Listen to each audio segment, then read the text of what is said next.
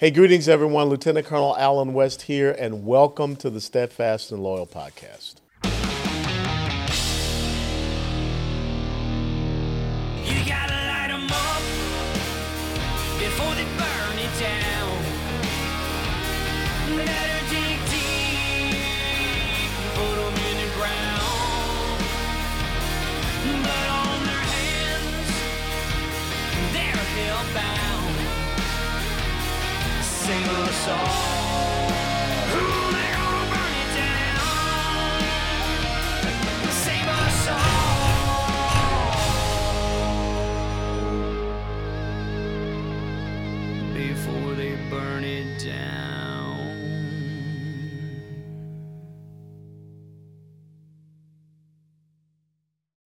Hi, I'm Lieutenant Colonel Allen West, and throughout my life, from military to public service, the right to bear arms responsibly has been a fundamental belief. That's why I stand with United Patriot Supply. They're redefining what it means to be a firearms dealer by combining the experience and know-how of a traditional gun shop together with the selection and pricing power of a modern e-commerce company. Stop by our flagship store in Seneca, Kansas, or visit us online at United Patriots Supply dot com.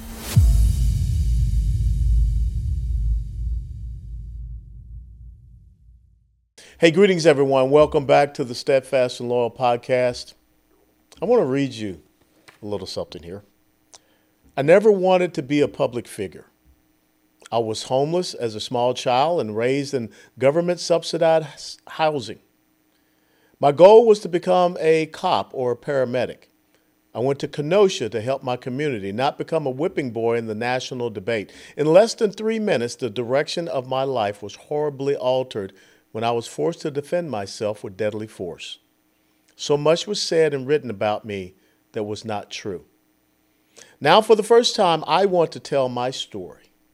My name is Kyle Rittenhouse. I was attacked. I defended myself. I was prosecuted. I was acquitted. Kyle Rittenhouse joins us now at the Steadfast and Loyal Podcast. Kyle, welcome. Thank you for being with us. Thank you for having me, Colonel West. Man, I mean, when you read this initial part of this quote from you, no one would think that it ends up being you. Tell us about, you know, your your your youth and growing up, and what was it about that situation, being homeless and being in government-subsidized housing? How did you get there, and how did you get out? Well, absolutely. That's a great question. So I grew up on subsidized housing, Section eight, welfare and food stamps, and had a drug addict dad and a mom who was working ninety hours a week. And I really just wanted a better future for myself growing up. But being in that situation, I also wanted to help people. I saw like how much I struggled and growing up around people who were in similar situations. And it just gave me the drive to want to go out there and either become a firefighter, a paramedic, or a police officer. And that that's what led me to joining the Police Explorer program and the Fire Cadet program, making that drive to help people even stronger. And then when the riots in twenty twenty hit, I saw that my city, Kenosha, a city I lived twenty minutes from, was burning down. So I decided I'm going to go down there after being asked to be there, and I'm going to help provide first aid. I'm going to put out fires. I'm going to make sure nobody else burns this guy's business, because this is a business he's worked his entire life to his entire life to be successful. So here you are, a young man. I mean, you know, the progressive socialist left would have us believe that you're some, you know, white nationalist, supremacist, you know, you know, came from a silver spoon background, and all of a sudden you ran down there to just find someone to shoot. But it was the complete opposite. You wanted to go down there to serve, to, to help people. You wanted to help to enforce law and order in a chaotic and a confused situation. Tell us about what you what you saw and what you found when you did show up down there to help this gentleman uh, protect his, his business. Well, some of the things I saw, one of the things I'll never forget is the smell. Yeah. I'll never forget the smell of like the burning tires in the air, the smell of smoke and tear gas mixed all together. I'll never forget that smell, but I'll also never forget the crowd, the violent crowd that was chanting F the police, throwing rocks and bricks and burning the city down. I'll no, never those, forget those that. Were peaceful demonstrators. That's what the, the leftist media that, That's what C N N would would like you to believe. Yeah. But to be honest, there were some peaceful demonstrators there, but they were the ones who went home at five o'clock. They weren't the ones that stayed there throughout the night to continue to torment and burn this city down. You know, it's interesting to me because, again, you know, you hear all this talk about insurrectionists or whatever. You look at what happened in Kenosha. You look at what happened in Minneapolis. It's as if the left wants to dismiss and disregard their actions. They want to justify it. But then anyone that stands against them, then you're guilty and you have to be uh, put into jail. How did you get yourself in a situation where you were being chased down by these individuals? Well, what happened, Colonel West, is I was going to put out a fire at what we referred to during the trial as Car Source Lot Number Three, and there were a few people waiting there for me for my arrival to put out that fire. And one of those people was Joseph Rosenbaum. And as soon as I got there and got to that vehicle to put out that fire, he came out running. And this is a man who said, if he catches me alone, he's going to kill me. And I, there I was. I was alone, and then I see him come around, running at me. So I run to get away from him towards two vehicles that are parked and then another three or four that are backing that. So I'm absolutely surrounded.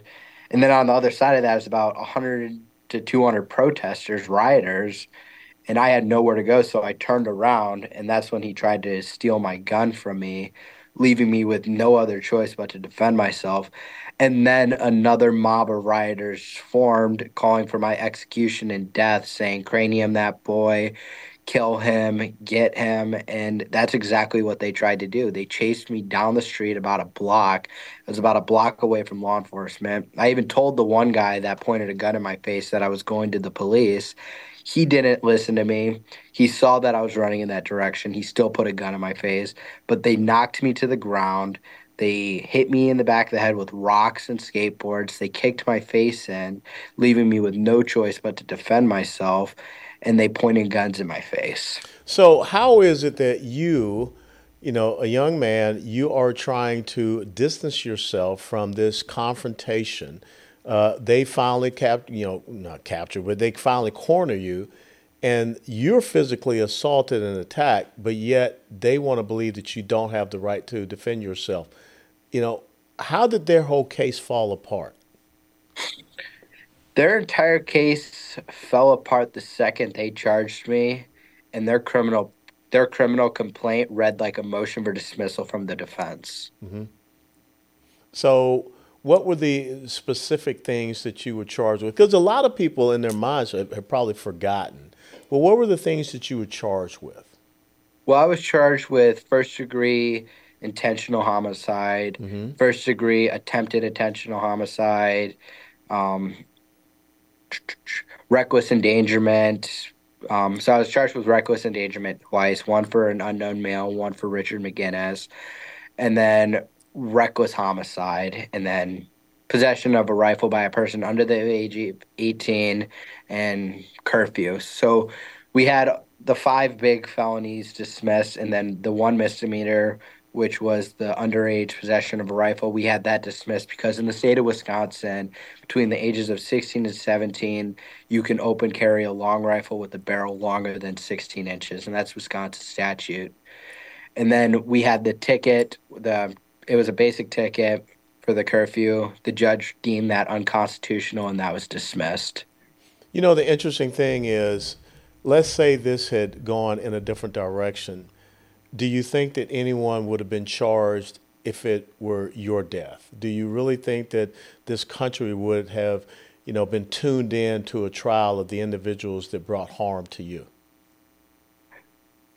Honestly, we see what's happening with January sixth, and then I used to think before January sixth happened that maybe there would have been justice if I was the one killed, but we see how they're being prosecuted and how the person who shot Ashley Babbitt wasn't prosecuted. Mm-hmm. I don't think there would have been any justice if it was me who was killed. You know, and and it's interesting because we see all these assaults on police officers. There is no justice for them. The use of these uh, these lasers, which can blind people, there there's no charge uh, for that. I mean, during the riots, especially in Minneapolis, they were shining those bright lasers yes. onto the police helicopters. Yeah, which which again, to me, that's an assault. That is an and absolute assault. And I believe it's federal law. Yeah, it is federal law. That just the same as, you know, you for a time had people doing that at the end of runways at airports, uh, and, and that is a felony offense. So you talk about how this changed your life. You go from a young man, you know, just wanting to help your community. Now you're in the national spotlight. What was that like for you? Stressful. Yeah. It was really interesting. I, I went from being a seventeen-year-old kid to a seventeen-year-old person who had to grow up really, really fast and deal with these adult charges yeah. really quick. And I'm still learning. I still am going through some things, um, dealing with lawsuits. We just had some good news the other day. Um, I had three people suing me. Now I only have two because the Rosenbaum lawsuit got dismissed. Mm-hmm. Um, but are these civil? Are these civil suits now? Y- yes, sir. They're yeah. civil lawsuits.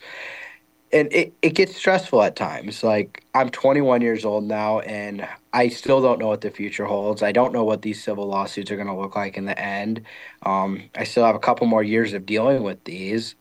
But it's weird getting thrust into the spotlight to where everybody knows who you are. Yeah. It's hard to go out and go grocery shopping. I was just at SHOT Show in, mm-hmm. in Las Vegas, and that was very exhausting. That was tiring because I took a lot of pictures and shook a lot of people's hands. It was weird to have people know who you are. Well, the thing is that you became a symbol, and people respect you for the fact that you stood up, and people respect you for the fact that you did not break when there are many out there that, that could have. Now, you've moved, you've relocated. You're not too far from, from me up here in the North Texas Metroplex area. What's life like now that you're a Texan? Oh, t- being a Texan is great. Um, I, I enjoy it. I know we have some mutual friends, our good friend Andy Hopper. Yes. Um, I actually work with his son, which is kind of ironic. Mm-hmm.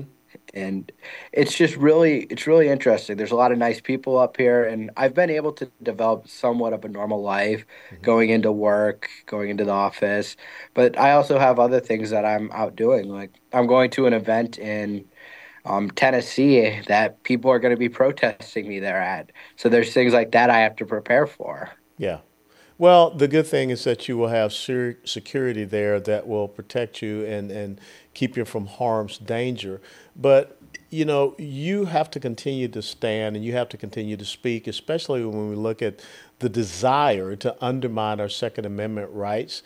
And it's so important for your demographic as, as a twenty-one-year-old to talk oh, about why this is important for us, for you, and, and for young women in your demographic, that we should Absolutely. have the right to be able to defend ourselves. When you look at the border situation and, and all of the criminality that is happening, releasing these criminals back onto the street. So if there's one or two things that you would like people to get from reading your book, Acquitted, what would you like those takeaways to be? Well, one of the first things is I would I would really like them to go in there and read about what happened. Read that I grew up as not this kid that the media portrayed, but as a kid who was underprivileged, who struggled, who had a, fa- a broken family, and had a mom who was working countless hours just so she could put food on the table. Mm-hmm. But also that my end goal was to help people. Yeah. And my goal in the future is to not be this huge public figure, but to maybe live somewhat of a normal life when I'm a little bit older. Well, I think that may, defining normal may be a little bit different. I, I think that you're in a spotlight. I think that you're an important voice, just the same as Riley Gaines. Uh, you know, I had an opportunity to be with her. She was just an N C double A swimmer, but all of a sudden she decided to make a stand against, you know, this transgender in women's sports. And she has been protested. She was, you know, attacked viciously out in San Francisco. But she understands how important it is for the subsequent generations of young women out there in women's sports. Your experiences are important. uh, for other young people and for all of America to go through. So how can people go out and get your book? Has has it been released, uh, or when is the release date? So the book has been released. It's available for purchase now. You can go to Rittenhouse Book dot com and order a copy today. You can order a signed copy as well. I've hand-signed a bunch. I just got back from a book signing. I did one at SHOT Show, so my wrist is a little bit sore, but you can go to Rittenhouse Book dot com and order a copy today. Well, we want to thank you for the stand that you have taken, and I just ask you to be strong in the Lord. You know, God told Joshua three times in chapter one, verses five through nine, be strong and of good courage, for the Lord thy God shall never leave you nor forsake you. So my advice to you is to take what the devil meant for bad and for evil, but allow God to turn it for good, and always give him the praise, honor, and glory as you go out in all the things that Absolutely. you do. Any parting Absolutely. words for the audience before I let you go?